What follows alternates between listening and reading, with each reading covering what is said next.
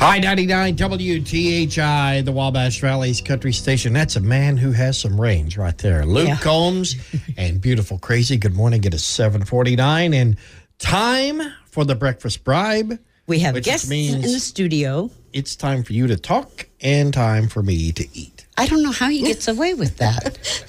Does it every week, and nobody ever calls him on the carpet for it. We want to welcome Ben Field and Susie. Susie, what's your last name? Larson. Thank you. To our studio this morning, we're going to talk about the Miram Camp and Retreat Center, which I was not familiar with. So you're going to have to tell me what it's all about. Okay. Um, originally, it was Union Christian College back in the 1800s, and it was co ed um, college, which was kind of unique back then, and it had international students. And even today, we do international programs. Um, this summer, we've got German kids coming over for an exchange as well. Oh, that's neat. So we've got summer camps is what we're gearing up for. Um, we have youth retreats, we have adult retreats, we have retiree camp. Um, so we have all kinds of things for all ages. And this is all to serve the community. All to serve the community. Well, let's talk about the summer day camps. okay. Who do you want to come to your camp?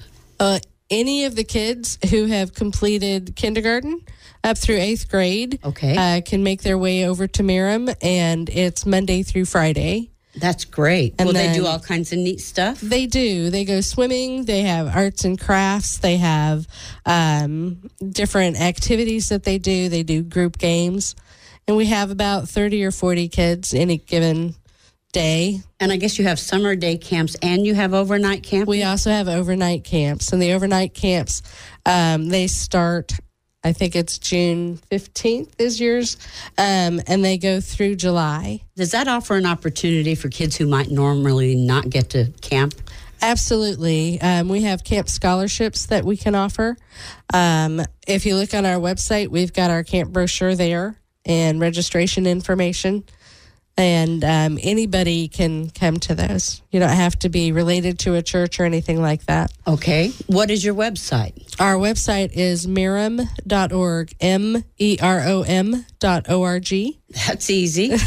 Okay, I don't think I have to even repeat that Wow. one. That's great.